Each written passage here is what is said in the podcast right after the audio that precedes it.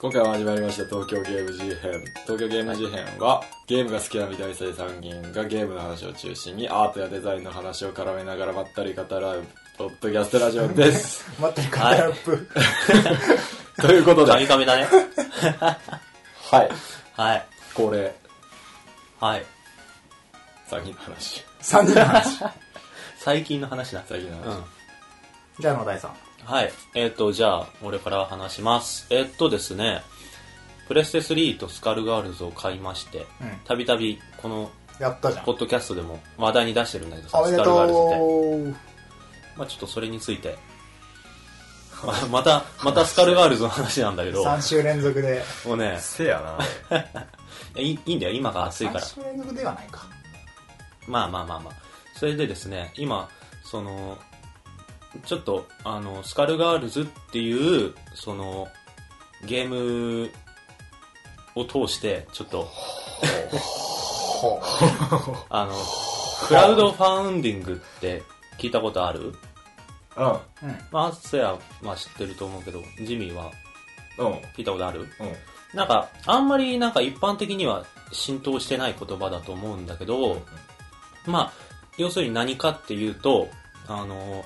開発、こういうものを開発したい、したいですみたいのを、まず公に発表して、で、これぐらいお金がいるので、ちょっと協力者を募りますみたいな感じで、ネットワーク上で、そのスポンサーを募るみたいな感じのことをやるんだけど、まあ、それをやるサイトがあって、で、そこに今、えースカルガールズが、えっ、と、出資者を募っている状態になってるんですね。はいで、これは何かっていうと、まずスカルガールズの、今、えっ、と、1、2、3、4、5、6、7、8、8キャラいるんだけど、そこに1キャラ、開発途中で、あの、なんか、母体の会社がなんかトラブって、はいお金の出資元がなくなっちゃって、今、スポンサーはいはいはが、いスカルガールズの作ってるところがね、作り途中でちょっと資金が足りなくなっちゃった状態で、どうしようどうしようってなってた、ちょっと前まで。はいそれで、えっとクラウドファインディングしてでその作り途中のキャラとかステージとかを今作ろうっていうことになってるんだけどだから完璧に君にアマチュア化しちゃったってこと。そうなんだよねだから会社っていう後ろ盾がまあもちろんその作ってるメンバーだけで一応肩書きとしての会社を起こしたんだけどうんあのそれまで出資してくれてた会社が離れちゃって、うんうんスポンサーがなくなって開発ができない状態になってるってことらしくて、まあ詳しく何があったかは知らないけどねで、まあ、お金を募ってたとちょっと前からちょっと前っつうか現在進行形で募ってるんだけど、んそれで、まあ、クラウドファインファウンディングっていうのが日ファ本ンディングでしょファンディング、まあそれがあの日本でなんか流行ってない理由がなんかねちょっと前にねなんだっけななんかがやろうとしてこけたんだよねえなんだったかなちょっと割と有名ななんかだったと思うんだけどゲームだったかアニメだったかいやまあ日本だとこけまくってるけどね。うん、なんか、なんか受け入れられにくい、ー、ときめもファンド土と壌かあ、た多分それ、あ多分それ、それそれ、それあだ。あはいのはいアニメもさ、あの花ってあったじゃん。ああの花の名前僕たちはまだ知らない。あれが、なんか、やってたけど、大こけだった。えなんか日本ではそれが成功しにくい土壌があって、まだまだ認知されてないんだけど、でも実際、ものとしてはすごい効率的で、ファンが本当にその作品を支えてるって実感も得られるしー、、そうだね割とね、いい仕組みなんだよね。うんそれで、スカルガールズはいざその始まって、えっと、追加キャラ一人、スクイグリーっていうキャラがいて、うんそれがまだ作り段階でお金が足りませんみたいので告知したら、1日で15万ドル集まったのさ。はあ目標金額最初15万ドル、17万ちょいドルだったらしいんだけど、すげえ。 1日で集まったんだって。 1500万円ぐらいそうそうそうそう。で、5ドルからの出資額だから500円ぐらいなんだけど、あそれが1日で集まるぐらいすごい勢いでガーッと集まってそそれぐらいファンの力っていうのはすごいでもまずあるじゃんーうんでそのスカルガールズのファウンディングがうまいのはあのちゃんと多分日本でやった時はただ金を集めてただけでうん見返りがなかったんだよね出資した側の、うんあれ、日本でもやってたんだっけ、スカルガールズって。スカルガールズはつうか日本でもやってるよ今日本からでも募金できる募金じゃねえか出資できるあ、それは知ってるけど、うんまあなんかあやろうと思わない限りじゃなくてスカルガールズじゃなくてその前のこけたああ、他のそういうことかはいプロジェクトね、はい他のプロジェクトは本当にただ出資者を募るだけでその作品が完成形としてできたらそれがファンの手元に来るって形だったんだけど、スカルガールズの場合は、えっと一つずつコンテンツを作っていくっていう形なのねでキャラがダウンロードコンテンツになってうん一、つ完成したらそれをもうすぐ投下しちゃうで、えっと投下されてから一定期間は全てのユーザーに無料配布なんだってうんうん全てのそうだかだかららとかじゃなくて金にそうそうそうまあ投資した人で多分3ヶ月ぐらいダウンロード開始から3ヶ月ぐらい無料でうんその後は500円ぐらいになるらしいんだけほうどほう出資の最低額は500円だからさなんかなんか考えようによっては予約みたいなさあー先払いみたいな感じでほうほうほうほうでさらにそこにえっ、と額が増えるごとに例えばサントラがタダでダウンロードできたりとか、うん設定資料集がもらえたりとか、果てはなんかそのゲームの中に背景背景キャラを一人自分で作れるその権利みたいなのとかへえなんかそういうデザインしてくれるんじゃなかったっけそうそうそうスタッフがなんか自分をモチーフにしてデザインするか自分のオリキャラをデザインし直してもらって出してもらうはあみたいななんかそのチケットっていうかがその権利が速攻で売り切れるそうそうそうへーそれがなんかいくらだったかな1000 1000ドルとかうんなんかすげえ高額なんだけどそれが8枠ぐらい最初あって、9時間で売り切れたらしいいや出てえわででは 出背て景に出たいこれ俺って言ってえもん確かにで、そういう、なんか、自分が出資したことに対する見返りが分かりやすい形になってんだよね。向こうのファンファンディングって。だから、ファンとしてもその実感がすぐ得られるし、で、企業側はお金が集まって制作が進められるしっていう、すごい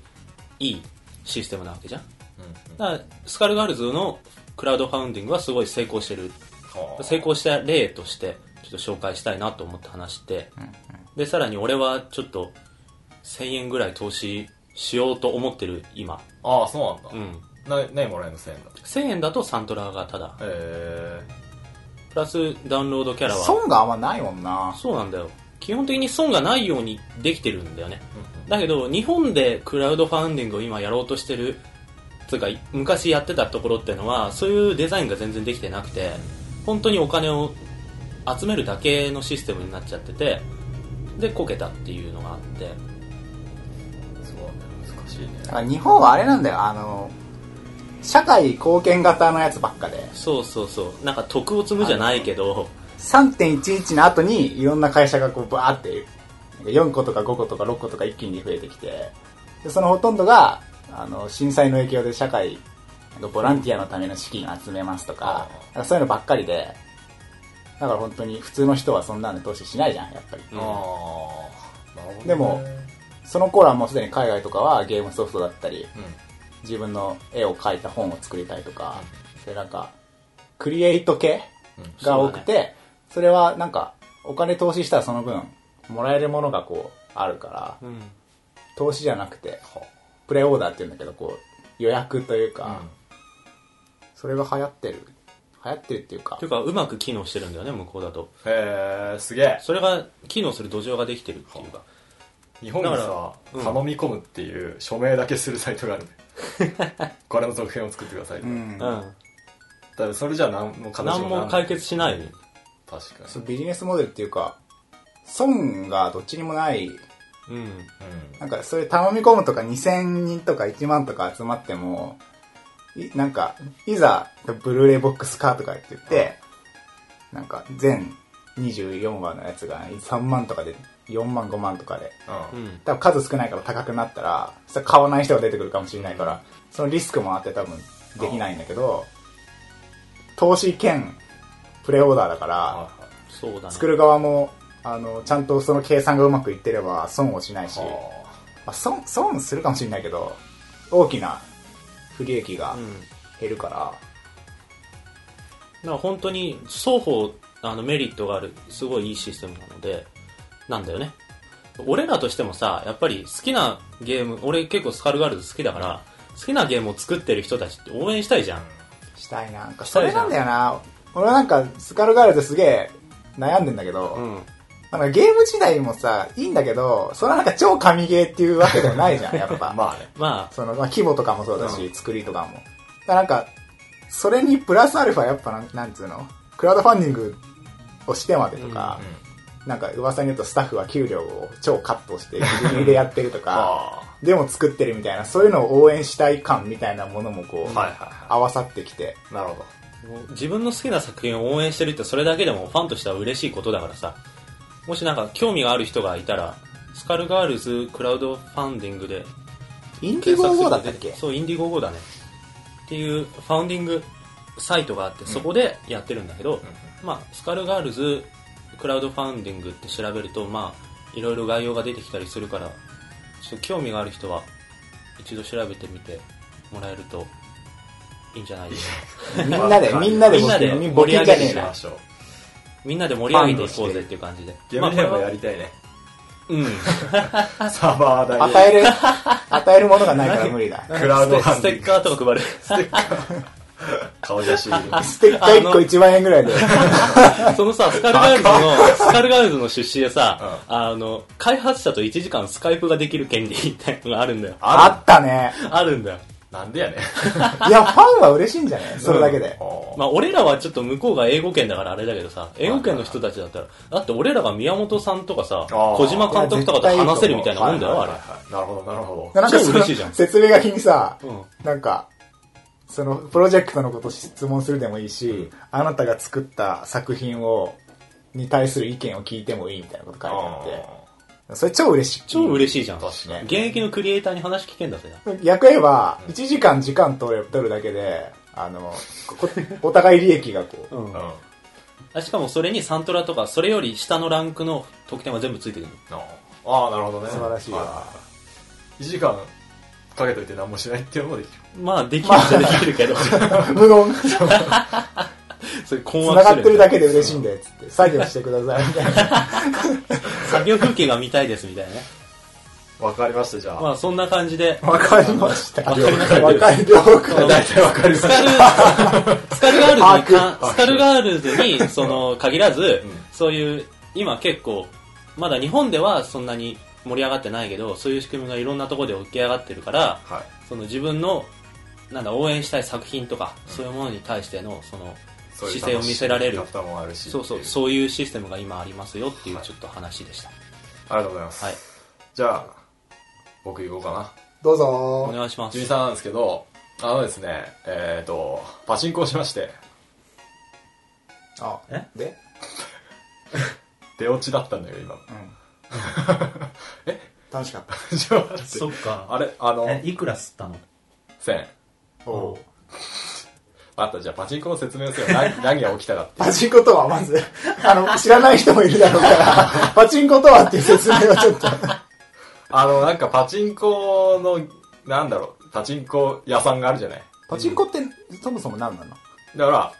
銀色の玉があるじゃないパチンコ玉っていうなんでパチンコっていうの、それ知らん あのそのそれを買ってうん。俺が行ったところは1パチって言って1000円でい1円で1玉うんうんだから1000発打てるねカンカンカンカンってパンパンパンパンパンって先発そうそうそうそうであのもうなんかどうしようもないからずっとこう同じとこで固定してハンドルをうん。うん。ボーっとしてるのね死んだ目でそしたらスロットが回りは出すわけよ液晶のうん。で当たりが出るじゃんうんうわあ当たりだっつって当たり当たりってやってるうちになんか知らない球がねどんどん増えてってうんうん。楽しいっていう遊びなんだけどパチンコは、スロットがついてるのはパチスロパチスロはパチンコにあにあるスロットのことであそうなんだ。スロットはスロットパチスロはパチスロ、っていう話なんだけど、 あね、本当は別に全然パチンコとかやりたくなかったんだけど、どうしてもやらなきゃいけない事情がありまして、何そまれあ、ちょっと分かった。わかるでしょ、うあん。の、ちょっと前に話してたしな。そうそう。やっぱね、さすがに誤解してたなっていうところもあった。パチンコについて。まあでもあれだけユあーザー悪い意味でが、そユーザーが、え、どういうこと悪い意味で。悪い意味で誤解し誤てた。解してたところも結構あった。なんでかっていうと、じゃあうんやっぱパチンコってもうなんかすぐパチダウなくなって、こうずっと同じ画面で面白くないんじゃないみたいな。うん。うんうん。同じことを繰り返し何もんゲーム性もないしって思ってたんだけど意外にあのまずスロットが回るじゃんうんでリーチでピカーンとか言って光って、うん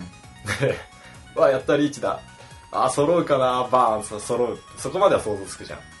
んでなんかめっちゃリーチだとうん。うん。パチンコの台に「ルパン再生」とかって書いてあるんだけど「ああルパン再生」ってロゴがあってそれ全く動く気配なかったんだけどリーチになった瞬間にガーン下払ってきて「ああルパン三世ピピピピピー」みたいな感じで光ったりするんだようん。面白いんだよ見るのそれであの大当たりになると右打ちに変更だっつってあのめっちゃハンドルを強く回すんだわそしたら右の方にポンポンポンっていっていくわけパチ玉がで右の方のあのスロットの抽選機に入れないといけないうんうんほあのそれでまあちょっとゲーム性があるじゃんあやっぱ右右入ゲれーム性右入れなういきゃや、まあ、それはわかるよ。あれだけユーザーがいる娯楽だし、うんまあ、もちろんそういう面白さはあるんだってのはわかるよ。わかるわかる。で峰不二子が助けに来てくれるとかうん「わーいやった峰不二子だ」って それだけ それ、何意外と楽しかったって話そうつまり。りそういうことだから思ったより台とかの演出がすごいよくできてるっていうのがうんなんか結構さ派手であれ凝ってるやつは本当に凝ってるよね。すごい台凝っのてる。なんか、ただ液晶がさ、なんか、回るだけとかじゃなくて、台そのものがガチャンって変形したりとか、野田やったことあるのあのね、ゲーセンにあんじゃん。あるねああ。あれはね、結構再現度メダ高ルい。変換とかの。あれなんかね電力のあのあれかもしれないけどゲーセンだとめっちゃ画面がもっとすご暗いい暗いっていうかなんかっていうか、切ってるあのライトがいっぱいあるんだようんゲーセンのやつは大体でもあのパチ屋でやると眩しいし音もすごいしなんか、こう俺さ、ゲーセンでとかではやったことあって、はなあの、ちゃんとした店でさ、開いた瞬間のあの、音量でもう俺入りたくないんだあけれはもどう、ああれはなんかそういう空間だからしょうがない。でもや、何その、ゲーセンしか知らない俺らの、あの、一線をこうか、隠してんのいはいなんか何何が違うんだろうな多分ゲーセンのは現行機種じゃないから多分うん。まあ、古い感じするよね。それにゲーセンで100円入れてもあの絶対大当たりとか出ないじゃん演出とか、ん。すぐ飲まれて終わりじゃん、そでうだね。 1000円強制的に一口1000円なのいっちゃん最初 セン代タマシカが最初単位。最初代う、でやるとまあ1回は当たるん。うん。多分演出が見れるってことそうか。へまあいい。いとこが見れるってことなんだね。そうというかさ、ゲーセンのやつだとやっぱりちょっと、あの、なんだ、肩代わりじゃないけど、メダルゲームとかってさ、あの、そういう公営ギャンブルのさ、あの、肩代わり的な立ち位置にいるじあゃん。ー俺割とメダルゲームやるんだけうど、ん俺メダルゲームのさ、その、筐体とかもすげえ結構好きで、動きとか、それはわかるなんかピロピロピロって光ってさ、こう、ジャカジャカジャカジャカってメダルジャーって出てきて、そうそうそううわ、マリオのやつやべえみたいな感じにやってたななる感じがすごく分かって、まあ、その、パチンコはあまりにもその、なんかイメージがさうん、イメージがどうしてもあるじゃん。で、まあ、敬遠しちゃうわけなんだけど、でもそれが面白いってのはちょっと分かるよ。あの面白そうなんだけど、うん。あのわかるんだっていうのだよ。液晶の中に表示されてる画面はあのアニメとか好きなアニメあるじゃない、うんあれのマッド動画とかって YouTube とかにこういうことあるじゃんうん。あの感じはいはいはい。ていうか、あれ本当にさ、パチンコ節操なく何でもパチンコにするよね。すげえ リラックマとかあちるょからっと流行ったと作思った者知らなかっったって話じゃないリラックマあそうなのたあ、そうなので、えーおいおいってなった みたいな。なんかマジでそんな感じでそれさは怒るわ確か、にちょっと流行ったと見るやん、もうバーンあっーてすぐに来んじゃん。う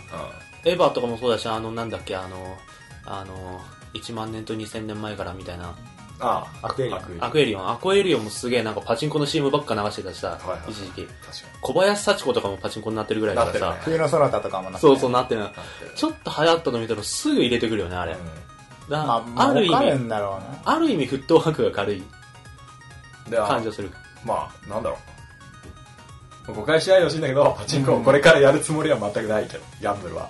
ただうん一回やってみるとこういうもんかっていう理解は得れるなるほどね。ゲームっちゃゲームなんか何事にも言えるよね、それ。なそうだね食わず嫌いっていうかうん、いや、体験したこともないのにディスる的な。流行る理由はあるはいでもはやっぱりあのパチンコそのものよりもパチンコ店っていうあの空気がちょっと苦手感はあるよねい。いや、でもなんねか、すげえパフュームのパチンコとか出たら俺やっちゃうあな。あ AKB 俺のあ結るから構ねタバコが苦手だからやっぱ自分が好きな作品がなると、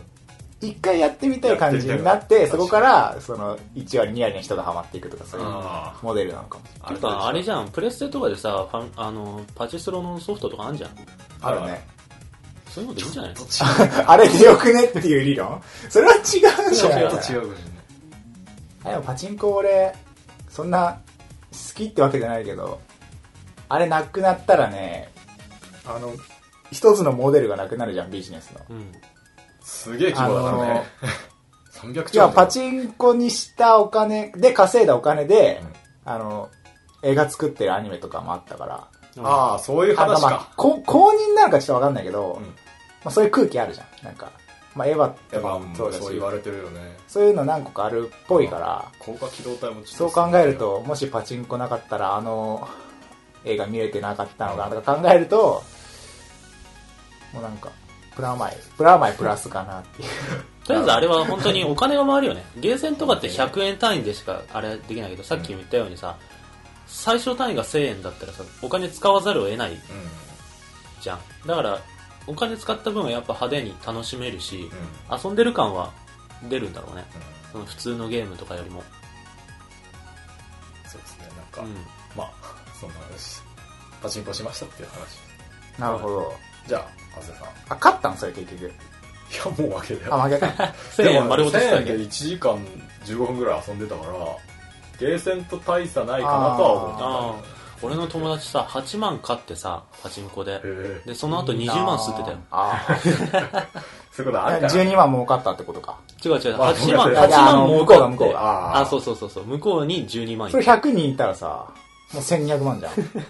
すだごからい。いる、いるに決まってんのそういう人いるに決ま100っ人て以るよ上。。うん。したらもうやっぱ、儲けは。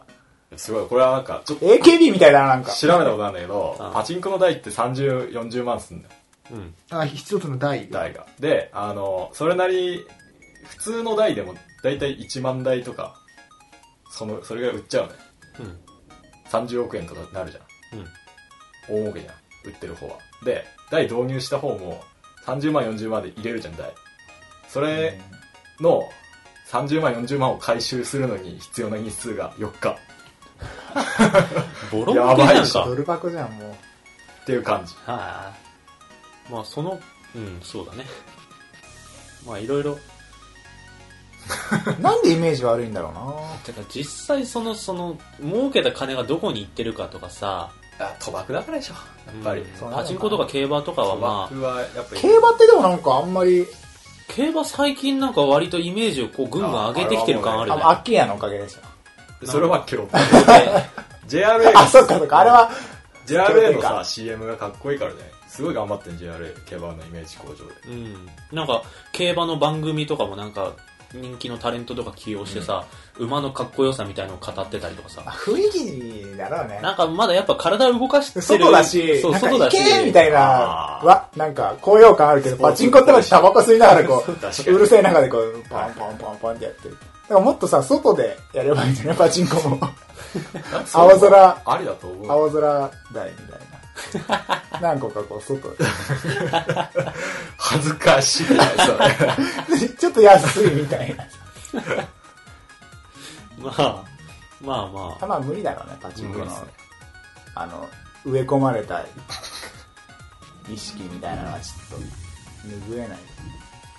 あ実際金が飛ぶのは確かだしジミーも1000円負けてるわけでしょそうですいい商売だ。はい。はい。じゃはいあ、汗だ。ナイス。ないっすかナイス。ないんですかあ、なんもない。ちょっと一週間家で瞑想してたからなんもないわ。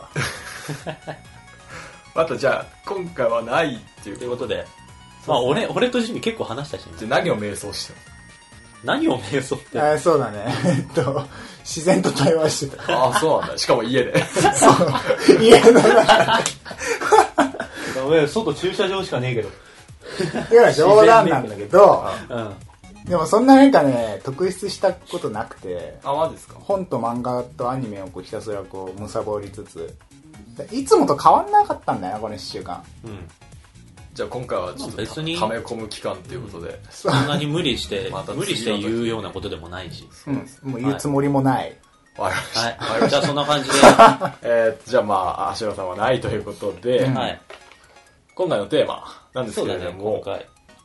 何について話すんですか、はキャラメイクについて話したいとキャラメイク。うん。キキャラメイクとはとは、みたいな。あのーキャラ大メイク体がゲームの一番最初に RPG とかね、うんにあの自分の主人公のキャラの主に見た目を変えれると身長だったり性別だったり、うん身につけてるものだったりせ、えー種族種種族種族だったり、っていうのがキャラメイクです、まあ一番基本的なとこから言えば名前つけるのもキャラメイクだしねそうだね言っちゃああー確かにで最近そういうのが多くてえばうん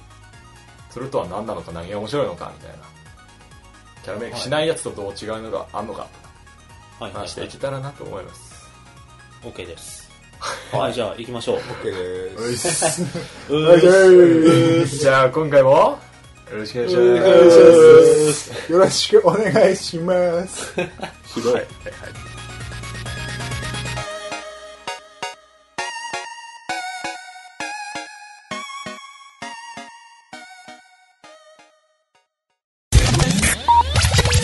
キャラメイク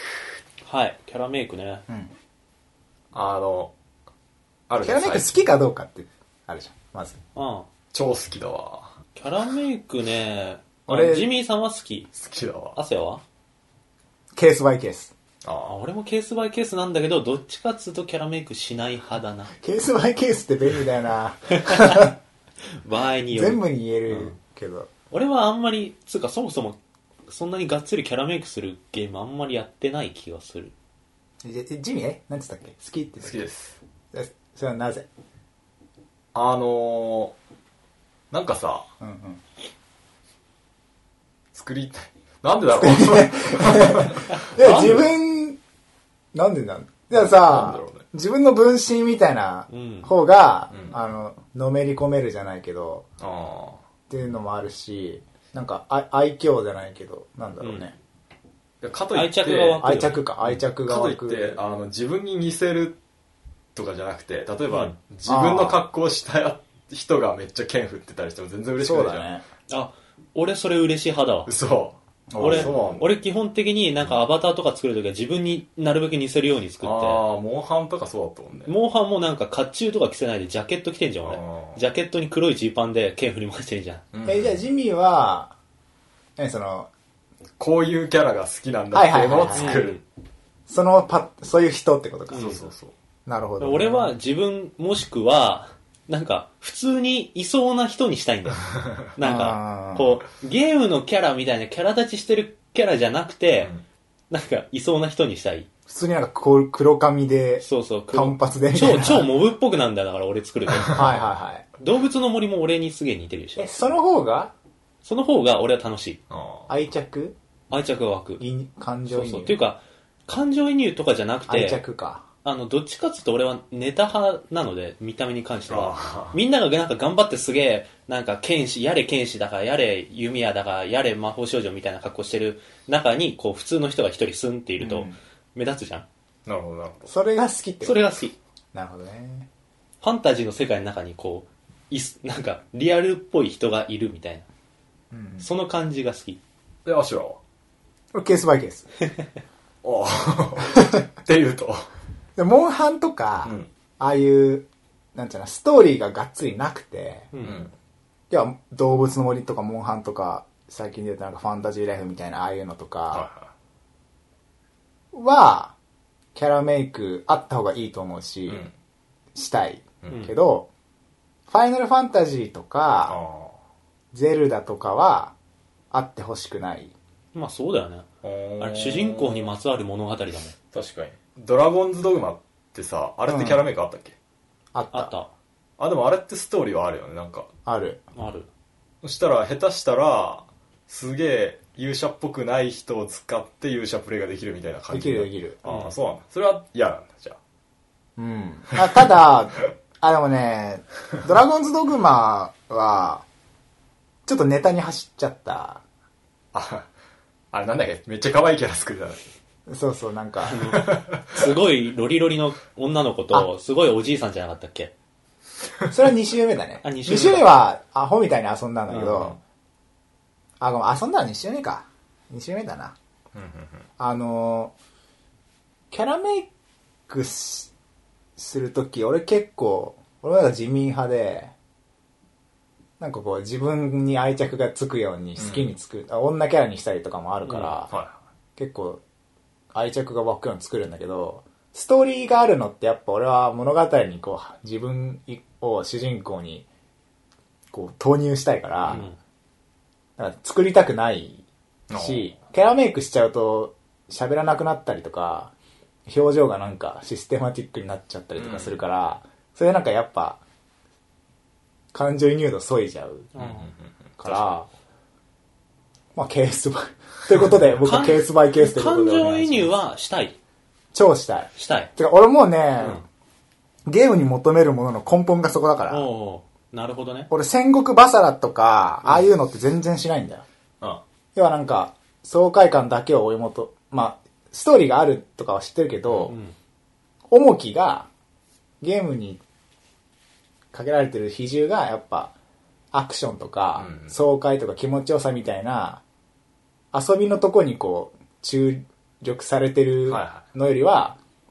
物語に移入するためにゲームっていう媒体が使われてるものとかがめちゃくちゃ好きだから、あそれって、キャラメイクだとやっぱそれがそがれちゃう。あ。なるほどね。だから、キャラメイクない方が好きかな。ケースバイケースといえど。うーん。なるほど。 わかりました。ただモンハンとかはあった方がいいから。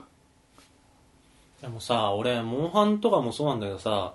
ドラゴンズドグマとかさ、あの、ダークソウルとかのキャラメイク見ててさ、うんあんま魅力感じねえのは、うんあの、大して変わんねえんだよね。それなんとなくわかる。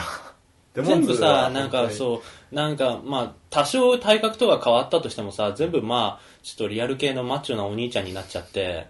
なんかちょっと引いてみたら、防具とかつけたら髪型もわかんないしそ、れあるな結局すべてのキャライメイクがそうだよね。うんキャラメイクにしちゃうせいで、んその、ちゃんと作られたキャラよりはやっぱ個性はどうしてもなんか、うん没個性うんうんうん化しちゃわざるを得ない。なんかもう、モンハンとか俺、どの顔でも一緒じゃんって思っちゃうもんね、そうだね最終的に 正見えねえしな直。うんポリゴンだしね結局そうそうそうだから割となんかリアル寄りのキャラメイクはあんまりそもそもキャラメイク自体楽しめないたちだな、ああのミーとかのレベルになるとあからさまにわかるからちょっとまだあれなんだけどまあでもあれもまだ俺的には顔しか変わんねえからさあ多分ね、その点、個性とかっていう点で進んでるのがネトゲーの方で、あネトゲーのキャラって結構もうキャラメイクで全然違ったりするね。うんファイナルファンタジーの新しいやあ、つ種族あ。うんもう全然違うし、ドラクエも種族あるし、ドラクエはどうなんだろあれさちょっとバリエーション少ないように見えたけどね、うん天は。うね。あれでネさトゲはやっぱ個性を出したいんじゃないかなっていうのはある俺いまだにあの俺男キャラしか使わないんだけど基本的にあ、そう。俺女キャラを使う心理がちょっと分かんなくてねえ、楽しいよい。や、楽しいよ。楽しいねうん。 どう、どう楽しいのちょっとプレゼンして。じゃあジミーさんお願いします。あんね、か かわいいじゃん、まず、基本的に。ああ。え、でも感情移入できないよね、女の子だもん。あ感情移入する必要がないゲームがほとんどだもんね。アクションゲーとかだったら、うん。女の子でもいい気がする、ね、あの、例えば、トゥームレーダーとかってさ、女の子じゃん。でも、主人公に感情いない、移入しないといけないとかなくて、どっちかっていうと、この主人公の話を、手伝うみたいな感じにち近いのかうんうんな。謎解きをして、うん。うん。感情移入する必要ないし、しかも女の子だから可愛いし、みたいな。ああ、その、それある。だからそこ、すげえ重要だと思うんだけど、うう。ん。あの、キャラメイクない方が感情は移入できるんだけど、うん。声もついて、グラフィック確定してると、自分じゃない人がこういるんだよ、そこに。で、その物語をこう、外から見てる人みたいな感じにはいはいはいはい。話がシフトしちゃうんだけど、でも、移入はしたいから、そこまでガチガチにキャラが決まってほし、いてほしくなくて、っていうこのバランスを考えるとゼルダとかはすげえいい。喋んないからね。喋んないけあーなるほど、どねリアクションとかは取るし、うんみたいな。で、選択肢が出てきて、みたいなのが、一番入れるね。あそれか、そのキャラ自体は喋るけど、結構理にかなってることを言うっていうか、そう何も知らない状態で世界に自分のあ放れりと込まれたっていう設定だったりとか、あ。あの、自分が言いたいことと一致してるっていうか。そうそうそうそう。とかなんかムービーのシーンとかで急にあいつを助けなきゃっていう状態で助けないっていう選択肢を取らないとかそういううんうん。そういうことそういうこと。だよね。うん。だからその点だから、 ちょっと話がずれるんだけど、うんテールズとかってすごい主人公がめっちゃ我が強くて、勝手に行動したりとかあして、やきもきしちゃうみたいなね。 RPG、最近の RPG はそういうの多いね。うんやっぱなんかそのキャラが普通に喋る時ってさ俺だったら絶対そのセリフ言わねえなみたいなタイミングでバーッとなんか言ったりするじゃん、うんヒロインがなんか悲しんでる時になんかすごい叱咤激励みたいのするんだけどいや俺だったら慰めるんだけどなみたい ななんかひ、人を殺すことに葛藤してたりとか。お別に俺、俺が葛藤してないんだから、みたいな。みたいなそういう時ちょっと冷めちゃう感あるんだけどは多分、ストーリーのうまさとかにもよると思うけどね。あまあ、ケースバイケースっていう。なんか、そうだね。そうそうそう。で本当うまい話、シナリオは、あの、キャラ、キャラの個性が全部バリバリに立ってても、んちゃんと主人公に感情を移入しやすいはいはいはいかったりとか、うんその、それはねえわっていう展開にはならない中でちゃんと期待を裏切ったりとうか、うんまくできてるのもあるから、ていうか割まあ、とケースバイケースってこと割とさ、主人主人公以外の 便利な言葉さだな、主人公以外のサブキャラに感情移入しちゃうことってないあのさ、そしたらさ、サブキャラがキャラメイクできた、あの、なんだっけ。デモンズソウルはすごいいいんじゃないよかったよかったあーでしょよかった、超よかった。あ、両方できるんだけど、あれは。うん。もしかしたら、主人公はキャラメイクできなくて、そのポーンっていう、お供キャラだけ、んキャラメイクできた方が、あ、それいいねも。しかしたらいいかも。だって、例えば、ヒロイン、ヒロインキャラじゃダメかな、なんだろう。お供キャラでもいいけど。ヒロインがいて主人公がいて、うんそのお供が女キャラにして作ってみると、 なんかこう、叶わぬ、 なんか、だから、自分好みの女の子を配置できるわけでしょ。そうだね。あそれがめっちゃ好きだみたいな。それはいい、なるほどね。確かに。それいいわ。うん。 いいなはいはいはいと思いました。なるほど。その、あの、女の子キャラを使ってる時の話にちょっと戻るんだけどさ、うんあの、ポケモンの話で、ポケモンってさ、男主人公と女主人公を選べんじゃんあ、。そうだね。あのギリギリキャラメイクギリ、なんか、選べるとい。そうう、自分が男の子か女の子なのかっていうことを選ぶっていう、まあ、キャラメイク、まあ、ギリ、ギリ。ギギリあ。の、最小単位だそうよそうね。最小キャラメイ単位クのキャラメイク、あと名前うんだなんだけど、あれでね、そのポケモン仲間から女の子主人公を使ってるポケモン仲間がいて、そのなんで女の子なのって聞いたんだけど、うんそしたら可愛いからって言うんだよ。うん。おだからそいつは、あの、自分がポケモンの世界を冒険したいんじゃなくて、ポケモンの世界を冒険してる可愛い女の子を見たい。メタ的な視点なんだね。そういうことなんで しょだって。そうだね。その気持ちわかる、でも。うん。なんかさ、ネットのさ、かあの掲示板とかでもさ、あの、ポケモンの新しいが、新しい情報が出た時に、主人公の絵が最初にバーンって出んじゃん。で、女の子可愛い、早く使いてえって言ってんの大体男なんだよ。そりゃそうだよね。使いてえあのーみたいな。可愛いよまではわかるけど、使いてえってなるってことは、それは自分がその主人公になりたいってことじゃないってことじゃん。うん。男が女キャラを使う時の心境っていうのは自分で作った可愛い女の子がなんかなんやかんやしてるのを外からメタ的な視点で見てたいみたいなそういう意識があるんじゃねえかなと俺は思うんだよ、まあうん俺自身使わねえからわかんないんだけど、そう俺使わないなりに考えたんだけど その通りだと思う。そんななんか、同意する。なんかね、複雑な思考じゃないと思まあう。多分そこまでなんかちゃんと考えてやってる人はそんなにいないかもしれな単い純に可愛いうんキャラをこう、使いたいっていう。うんうん。なんか、なんかさ、もう、メタのメタのメタ的なくらいぐらいで、なんメかタみたいな、彼女の代理みたいなとこまでは行ってんじゃないちょっと。そういうのあんのかなパートナーじゃないけど、逆にあの逆に考えて消去法的に男が嫌だから女っていう可能性はないなんかああ男の主人公ってさず絶対自分よりかっこいいじゃんでその男の主人公がめっちゃ頑張ってる姿を見てああ激うつ状態っつあっ、て移入できない から、女の子だったそもそらも移入する必要がない。女の子にすると逆にできるはずじゃん可愛いからあー頑張れ頑張それれ一理あるわ。はあその考えはなかったななるほど嫌っていう人もいるんじゃないかな男の主人公うんはわかんないけどなるほどね、いやそのシーン、あれだな、その問題面白いな。うん、も女主人公を使いたがる。うなんか単純に面白がってる人もいるんだろうけどねそのなんか女の子ぶってなんか周りの人たちを騙してやろうみたいな、ネカマ的な。てか的なね。ああでもなんだろうなそんなに深く考えてやってないからこそやっぱ無意識のなんかなんかなんかあるんだねなんかちょっとなんか共通したそういう意識があるんじゃないかなみたいなのは、女キャラ文化って絶対あると思うんだよ傍から見ててさうん。そうですね。女の子のキャラを使いたがる心理というかさやっぱなんか萌えと萌えとかのあの辺と結びつきそうだけど、単純に常に可愛いもん見れるっていうのは、まあ、割とプラスだよねうん、萌えアニメって基本主人公女の子だしねああそれはあそれは違うか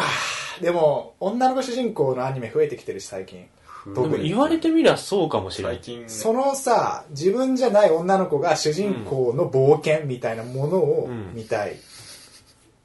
それもなんかだから自分がその場にいたいじゃなくてその様子を見て見たたらいなんわだけじゃよんねやっぱりじゃあちょっ可と愛くなかったら多分使わねえしなうんそうだよねなんかすごい太いおばさんみたいなのが主人公だと 絶対使わねえかアメーバピグみたいなそっあのみんな眉毛繋がった変なおじさんみたいなのが出てきてらでも女みたいな結構オカマ口調それは嫌だな。あれは単純になんか冷やかしだけどな。 ああ、なるほど、うんそうか。可愛くなかったら使わないってことは可愛いことかからあれはなんかうん単純にね、ほんほんほだからそんそういうのあるんじゃないかなって思ったな。んはい。やっぱなんかそうそういうなんか男から見た女の子へのなんかそういう視点が少なからずあるでしょうん。だってさっきアニメの話にちょっとなったけどさ、女の子主人公のアニメと男の子主人公の漫画が両方男性向けじゃん、あれ。うんあジャンプと、その深夜帯の萌えアニメみたいなのって両あ、方男性向けでしょ、うん。だから、もともと男性ってのは両方そういう、両方楽しめる気質なんじゃねえの確かに。男の子が主人公の冒険活劇を見ても楽しめるし、女の子が主人公のやつを外からこうバーって眺めてるだけでも楽しめるみたいなみんな持っててで女キャラを作るときはその女の子を見てるっていうその意識がちょっと出てきてる状態みたいなああ。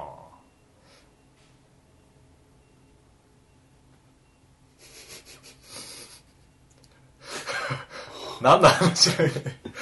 ャラメイクの話だよあった、じゃあ、キャラメイクなんですけど、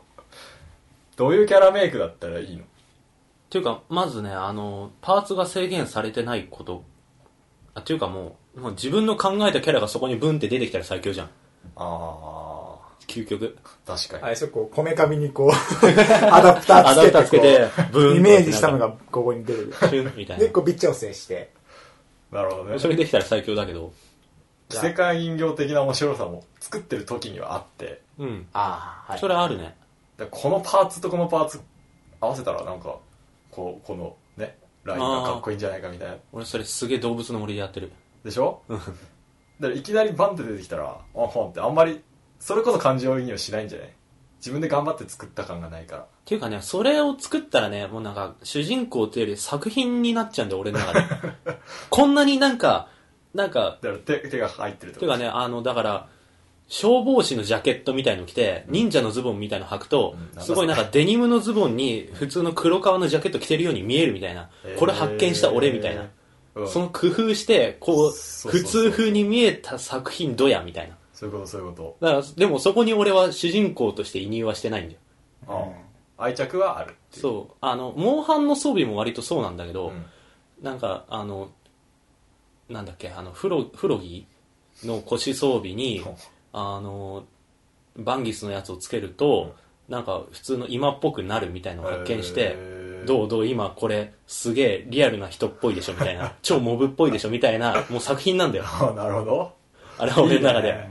わかるでもその気持ちすごいわかるだから、自分、あ、冒頭になんか自分に似せるのがとか言ったけど、割とそれよりも、自分に似た状態になった作品、似顔絵描いてるような感うんう覚んとか、自画像そうそうそうそう、なんかこれとこれを組み合わせて、ちょっと創意工夫したぜみたいなのアピールみたいなのの場になってるかな。俺にとっては。あねそういうの。わかるなんか確かにわかるそれはわかるアーマードコアとかでもさああ。キャラっていうかまあ、これかっこいいんだけどみたいなロボメイクそ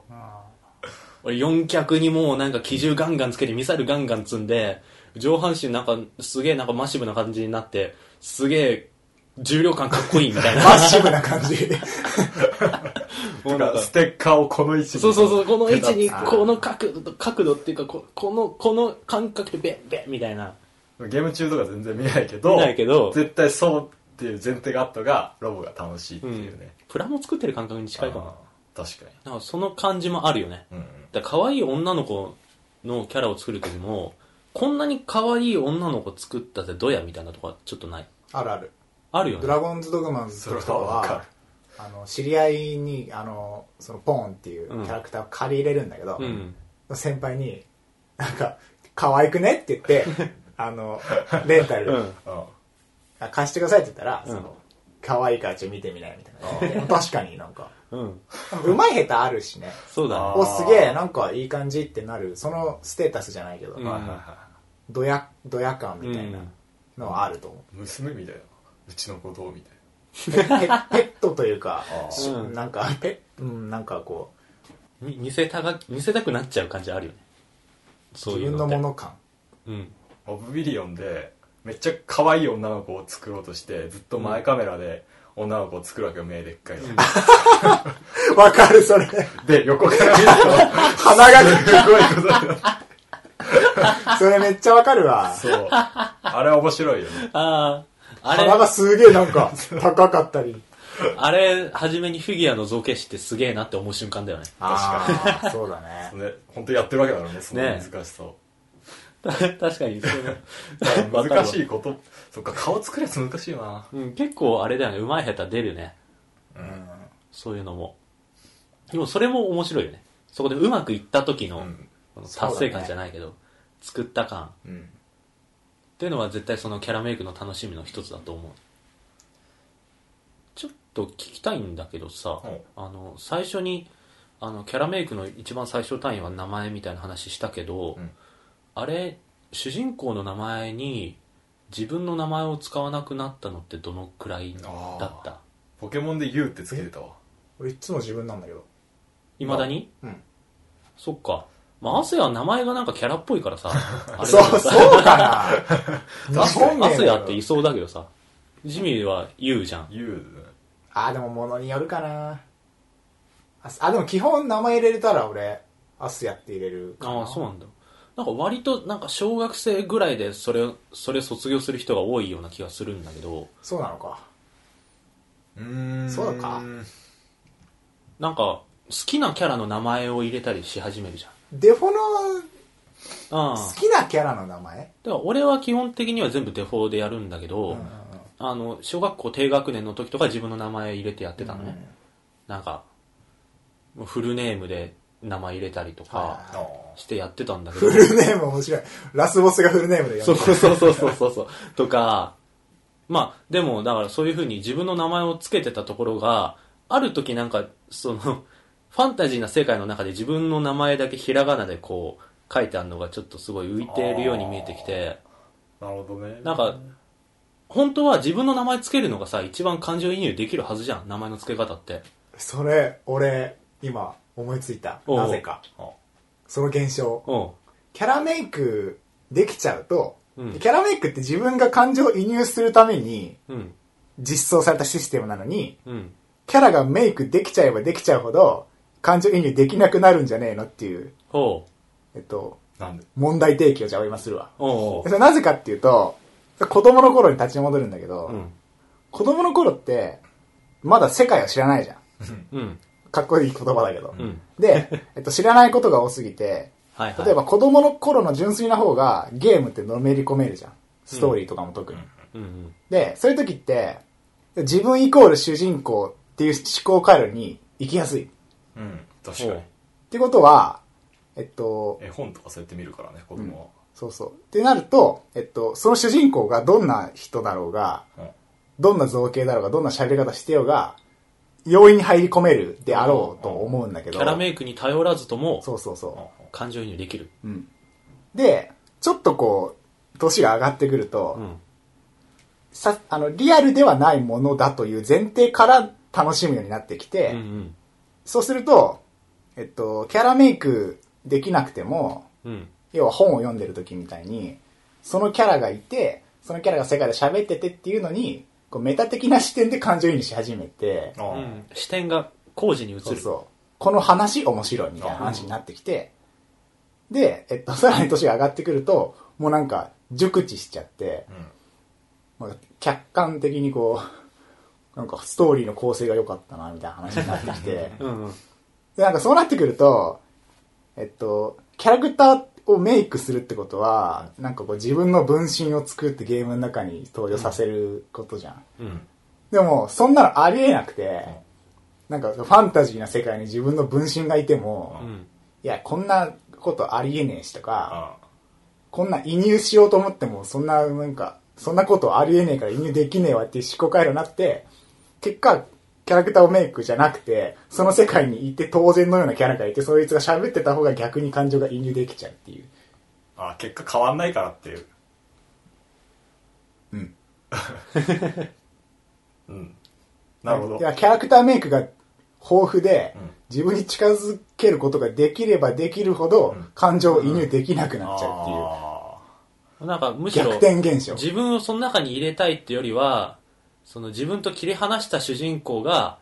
あの、物語の中で動いてる方が感情移入できるようになっていくんじゃないかっていうこうん。ーはあはなんあかちっちゃい時の方がキャラメイクは楽しかったかもしれなあい。と。うーん。僕がゲームの中に出てるうん。でそれ、それを通して、 あの、ファンタジーのありえない世界を楽しむことができてたんだけど、もう今はなんか自分の分身ぶち込んでもなんか、いや、いやいや、世界観みたいな話になって きて、違和感みたいになってきて、メイクされてない、もう作られたキャラが作られた話を語っていく方が、そうだね。確かにそれはある。あ、まあ、俺、俺、俺だけどね、それ実際。でも、あの、さっき言ってた名前の話はまさにそういうことで、最初は自分の名前突っ込んうんうで、ん自分がその世界にいるような感覚をそういうことだ、あの、味わってたけど、だんだん年を取ってくると、自分っていう存在がその中、世界観の中にいることあ自体に違和感を感じ始めて、じゃあその世界にいそうな名前をつけるってはいいうはいこう方向になっていく。で、だんだんデフォルトネームあーそうだがお決まりになっていくっていう流れ、あるんじゃないかな。なるほどね。その考え方は面白い。なんか、うまいゲームは、あの、ちゃんとじ日本の名前入れてもうん成り立つようにこう世界観になってる、そうだねなんかう、んシローっていうキャラがいたりとか、うんその一方でなんかジェシーとかいたりとかするのあるけど、なんか全員こう英語の名前で、みたいな、中世ヨーロッパ風のとかなると、太郎とか入れちゃうと、 ちょっとなんか、ちょっとお違かしいうかよらね。デフォの名前入れちゃったりとうか、ん。キャラメイクっていう設定が入ってても、結局なんかその世界観に合ったキャラにしちゃったり、うん。それはわすかるよる。うになってるそうじゃないともうネタになっちゃうんだうよん。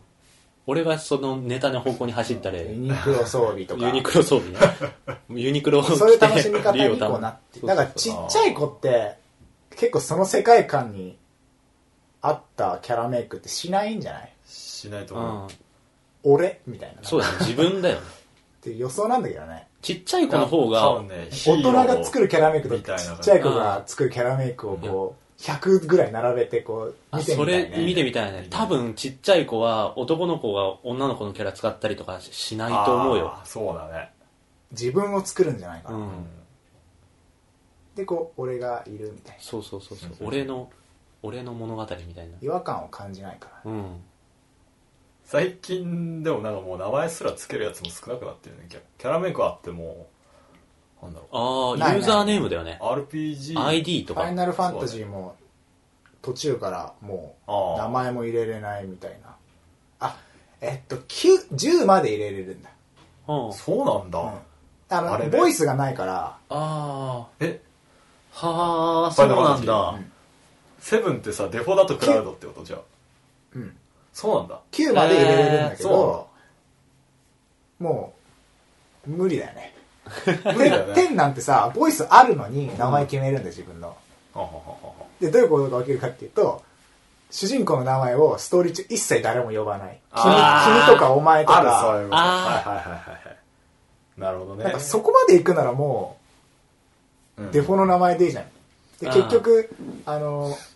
ディシディア・ファイナルファンタジーっていう格ゲーで、あの、天のヒロインのユーナが、主人公のことを T だって呼んじゃうっていうのもうデフォの名前で。口であ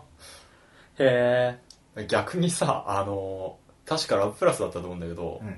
名前入れるじゃん。あ呼んでくれるってやつだけあど、ーあれギャルゲーやつ超やばいよあれすねあ。。あれはやばい。やばい。てか、ギャルゲーってそもそも今言ったようなさ、主人公は完全に空気みたいなのが定番じゃん。うん。こ 無個性あ、ー無表情、無感情みたいな。確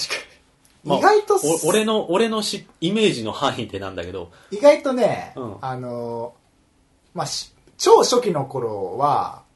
本当主人公に感情とかないんだけど、でもさ、その、よく言われるギャルゲーの主人公みたいのってさ、ギャルゲーの主人公って結構例として言われないなんかすごい無個性な人を指してさ、あーまあ、ゲームの作り上仕方ない、無個性っていうか、かに。うん。あの鈍感で、あのー流されやすいみたいな、あの、キャラ設定になりがちなのはあるけで、ど、こう、髪の陰で目が隠れてるみたいな。あなんか、の、エロシーンになったらさ、いきなり知らない男が登場して、イベントシーンとかそう、イねベントシーンで登場して、何やってんだこいつって。 わかるわかる。最初ずっと出なく切れるそてう、あの、はあちょっとこれ女の子と、バッてこう、なんか、いい感じにになったら、急に知らない男で、なんか、前髪長くって顔かって、誰こいつ何やってんだよって。それはある。ある。 それ絶対移入できないじだか。ら、ね、確かにやりすぎてんのかな、ギャルゲーは。だからその中、なるならもうね、あの、主人公に名前あって喋った方がよくて、あなんか評価されてるっていうか、話題に上がるなんか有名なギャルゲーとかって結構主人公が、あ。うん。に人格があるんだよね。ほう。主人公にも設定があるものがはいはい多、はい基本。 じゃあラブプラスってだいぶ特殊だったんだね。あれは本当に、い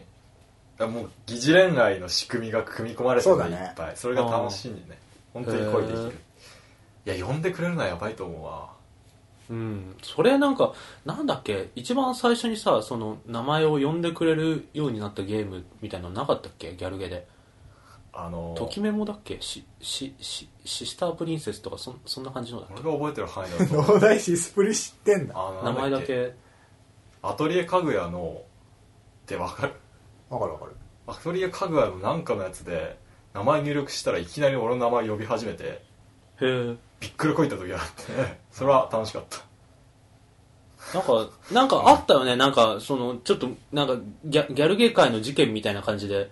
なんかすごい。それなんかなわかんななんいか。わ俺もあんまり詳しく覚えてないけど名前もね、選ぶやっぱでもそのアドベンチャー恋愛シミュレーションっていうかアドベンチャーゲームにとって、名前ってすごい重要なファクターになってるよねそう考えるとうん。そうだね。そうなのか。あなんか疑似恋愛疑似恋愛の中にあそあうれだね自分を置かないといけないじゃんうん。あれ疑似恋愛を体験するゲームってことはさ、し主の目的はそこだから俺、あ、でも、なんか物によるね、それも。ああの、要は泣き芸と呼ばれるものだったりとーか、ああの、話が面白いとか言われてるようなものは、もうかなり主人公の名前も決まってて、ぜ設定もあって喋るし、主人公が死んじゃうような話もあるし、てかあー、プレイしてるのしてんのに俺が死ん で、で でその死んだ世界の話が続いて、そのまま終わったりとかもするから、あなんかそういうのって結構もう、サウンドノベル的な作りっていうああサか、ウンうんなるほどねそういう気持ちで多分作り手が作ってて、うん逆になんかもう無個性で、鈍感で、もう流されやすいようなキャラっていうのは大体あの、何そうエロゲ的なあーニーズに合わせて作ってあるものが多いから、主あ物語にあんまり比重を置いてない感じだもんそうそうそ。そうあー人公のじ物語ってよりは本当に、その、要は、いたすシーンがあ る。うんそういう18禁のシーンに行くための説得力を持たせるためのあ道具だよ。あ、そういう、 そう考えると、なんか適したキャラメイクになってんのかもしれない。その通りだからそういうゲームは多分名前呼ばれた方が嬉しくて、あだあからラブプラスとかは特に本当に恋愛したいというはいはいはいはいとこのためにこう名前も呼ばれるし、うん選択肢も結構あってみたいな。あの、日暮らしとか、もう、あれ完璧サウンドノベルうん。だー、日し、暮らしってあれゲームなのあ、さそうなのあの選択肢がなゲーい主人そう公か、はいはいはいはい。ゲームが漫画になったやつなんだ。とかアニメとかで。あ、なるほど。一番最初はゲームでサウンドノベルだったんだけど、なるほどね。ああいうのはキャラメイクできても別に嬉しくまあないし、別にね。自分の名前入力してそれの名前名前呼ばれてもなんかうん。そんなし残虐な殺され方したくないしね、自分が。まあ、そりゃそうだな。自分の知らない主人公の過去とか出てくるからねそうなんだよね。でもちょっと面白いのは東で、はいはいはい自分がやってる時にその引っ越してきたっていう体だからちょっと重なっててなんだろうその無個性なっていうかああーれのやつとうん。何も知らないわけなんだ自分はのい世はい界、はいはい。で事件が起こってそれあの、そのメソッドはさま、もうほとんどだよね。そうだねあてのか新学期がが始まったりとか、あ引っ越してきたりとか、そなんうだかそうだ入学したりとか、そういうとこから始まること多い。ああ、周りの人間関係とかを一回リセットしてって感じ。あーそういう印象を持たせるため、うんあくまでもこ、そううギリギリ情報してそうなってんだろうね、多分。いくらそんなで個性が強いキャラクターっていうか主人公でもいきなり話がもう途中まで進んでる状態それはひどいいきな りなんか、高校の中間テストの直後みたいなのから始まって、 すでになんか喧嘩、もうなんか友達とかいて、なんか隣にいる女の子はなんか、あ、すでにいテいスト感じ長かったね、みたいいい感じにななって感るじでとこない話してきたりとか、もういい感じ置いてきぼりだすげえなんか文化祭の準備のなんか途中、 途中とかから始まる。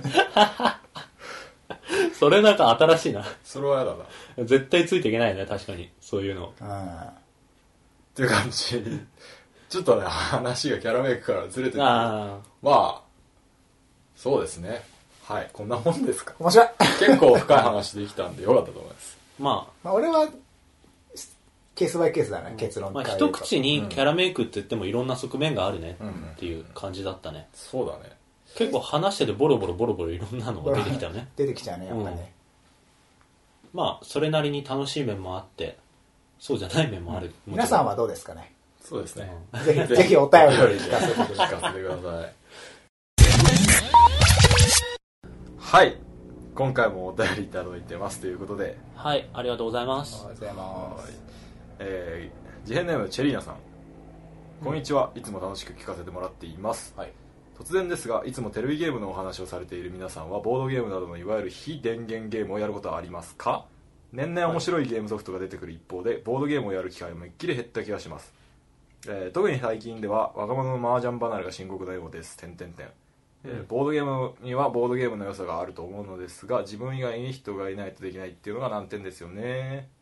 うん、はい確かに。それと私はたい、えー最近 TRPG に興味を持ったのですがゲーム事変の皆さんは TRPG についてどう思いますか少し遡りますが以前の配信でネトゲについて触れた際、えープレイヤーがそのキャラクターを演じることが肝であるように話されていましたが、うんそのも、えーその最たるものが TRPG であるような気がします前回の配信とは全く関係ない質問すいません答えていただけたら幸いですということでうんありがとうございます。ありがとうございます。ありがとうございますチェリーナさん、3回目 ?2 回目読むのは2回目か。うん。うん。え非電源ゲーム、ー、そうですねボードゲーボードゲームは俺やんない。やんない。ジミーはボードゲームはやるてか最近なんかやる機会が多くておう。なんかカタンとかそういうのああー、はいはいはい全はい。然知らんもん。俺はね、知り合いにボードゲーム好きがいて、割と誘ってくれるから、結構、一緒にやろうぜっつって、新しいの買ったからやろうぜっつって誘誘ってくれるので、結構やる機会が多いんだけど、さっきジミーが言った方もそうだし、ちょっと話題に出てた TRPG とかもそうだし、えカタンって有名なの有名だと思う割と有名だと思うよ、カタン。全然知らねえ。海外のやつで、うんドミニオンと人狼しか。ああああ、ドドミミニニオオンンねだ ったね。うんドミニオンテノリオンやったことあるえテノリオンとか。あっちゃテいノリオンもうんそうだ ねあれも飛べるやつだね はい麻雀ってえーとボードゲームかなそうまあ非電源ゲームっていうことでああ非電源ゲームをなんだどういう質問なんだったっけやることはありますかっていう質問なんだけど俺、ボードゲームはやるんだけど、麻雀はやんないんだよね。まあじゃあね役どをうして覚もえたりとかそう、ちょっと壁がある感じがしちゃって。TRPG、ちょっと今回のそのキャラメイクの話にもちょっと通ずるところあるね。かなりねうん。どこか。あの、TRPG って、なんかいわゆる普通の電源ゲームの RPG の、うんあの、機械がいろいろ計算したり、判別したりしてるところを、なんか全部人でやっていく感じなんだけど、ん最初になんか紙にさ、自分のキャラクター書いたりとかして、なんか本当に、なんか、レベルが高くなるとさ、その、そのキャラの口調で演じて遊んだりするらしい。レベルが高くなレベルる。が高くなると。自分のレベルを。そうそうそうそう。TRP、R、あー TRPG レベルが上がると。で、その中で、なんかゲームマスターって呼ばれる人がいて、その人が、この人にこのイベントが起こりますって言うと、なんか、互いにダイス振って、ゲームマスターの目よりも大きくなると攻撃が通るみたいなのを、全部人が全部計計算というか、取り仕切ってやるタイプの RPG。うんうんだから本当に電源ゲームよりもダイレクトに役をロールプレイするから、あの感情移入じゃなくてもうマジそのものになっちゃう感じがあるねだからその、キャラメイクとか感情移入っていう意味で言うともう感情移入レベルじゃなくて多分もっとよりダイレクトな形なんじゃないかなまあでもやったことないから分かんないよな2人ともなわかんないけど。なんとなくやでることも、それも結局はこう、疑似的な、ゲやっぱゲームする時の うん移入度と、テーブルトーク RPG の移入度、うん移入度っていうの自分投影度みたいなものってうんうん違うのかな、やっぱ。っていうかねやっぱりテーテーブルあの TRPG やってる時って周りに人がいるからさうんそのイベントをこなしてる時にその周りの人の反応を見たりとかできるじゃんあの普通の RPG ってさあー戦闘始まっちゃったらもうはいはい戦闘フィールドになって敵と自分だけみたいなのが多いけどそうじゃなくて周りの人が自分がイベントをやってる様子を見てるしそのイベントに対してのなんかコメントくれたりとかするんだよだからああ、なるほどね。うん。だから、移入度っていうかもう自分そのものはいはいはい。になっちゃうから、なさっきも言ったけ体感ど、よりダイレクト。体感っていうかもうそのもの、本当にそのものだよ。そうなんだ。まあ、俺もさ、そんなに何回もやったわけじゃないんだけど、うん俺のやった範囲だとそんな感じだったかな。なるほどうねん。、結構でもね、時間がかかるしね、複雑でね、結構敷居は高いね、やっぱり。面白みとしては、何が面白いまあ、だから、人とやることじゃないゲームを。うん、顔つけ合わせてうんさ、は喋りながらみんなで。ははでで、勝ち負けはある。勝ち負けっていうか、やっぱりクリアがあるんだよ。はははあの、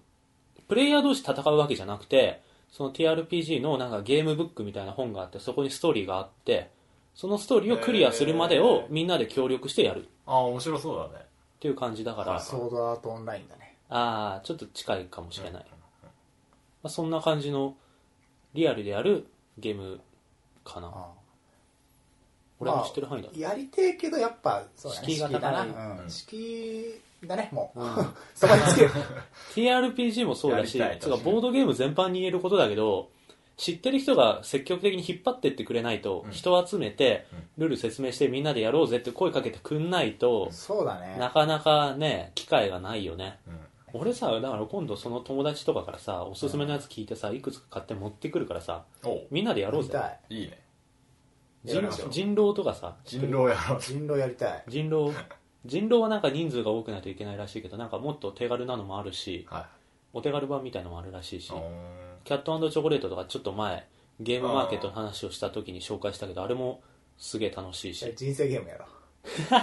あれもボードゲームか。そうそあボードゲームうだ王道に戻るねすごろくカタンもなんかボードゲームっていうとすごろく寄りじゃないあれうん、まあね、まあね。カタンとかモノポリーとかモノポリー人生ゲームとかあの辺はいわなんか本当にボードゲームっぽいよねあのイメージがいはい。うん。まあでもなんかそうだから今度じゃあ持ってくるからみんなでやろうぜ、やりまーす、うん はいなんか、シェリーナさんもなんか、こういうのが面白いらしいですよ、あみたいおなすのがすあっためら。とかねあったら確かに。ということで。 あれ質問なんだっけこうどう思いますかって話だよね。うんやりたい、うん、まあそんな感じでやりたいなっていう感じはいはい、えお便りありがとうございました、はい、ありがとうございました。まあ今回もね話しましたね話しましたね。はいうんなんかちょっと不満そうだけど。まあこれをこのエピソードを聞くことによってこう、まあ、リスナーの皆さんもキャラクターメイクについて思いを馳せてくださいって感じで何それはじゃあお前落とせよだからみんなどうだった、話してみてじゃあじゃあおえじゃあじゃあ俺らに投げちゃダメだって。えど、どう思った今回。 今回もねあの毎回そうなんですけれどもあのあれですよね。最初は分かってないんだよ。なんで俺はヘアメイクが好きなんだろうん。う。でも話していくうちに、だんだん、あ、みんなと話してみて、だから俺がこういうね、キャラメイクとか好きだったんだなっていうのが、自分の中で分かってきて、うんとても充実した時間を過ごせることができたなって思ってます。じゃあリスナーの皆さんに最後一言。やっぱね、キャラメイクにね、思いを馳せてほしい。同じじゃねえか。ということで、えー東京ゲーム事変では皆様からのお便りを募集してい ます。参議院への質問やご意見、取り上げてほしい話題など何でもお気軽にお送りください。ツイッターのリプライやハッシュタグゲ、えーシャープゲーム事変でのツイート、メールにて募集しております。メールアドレスはゲーム事変 at gmail.com です。えー聞いてくださってありがとうございます。それでは、また次回お会いしましょう。さようなら。さよなら。さよなら。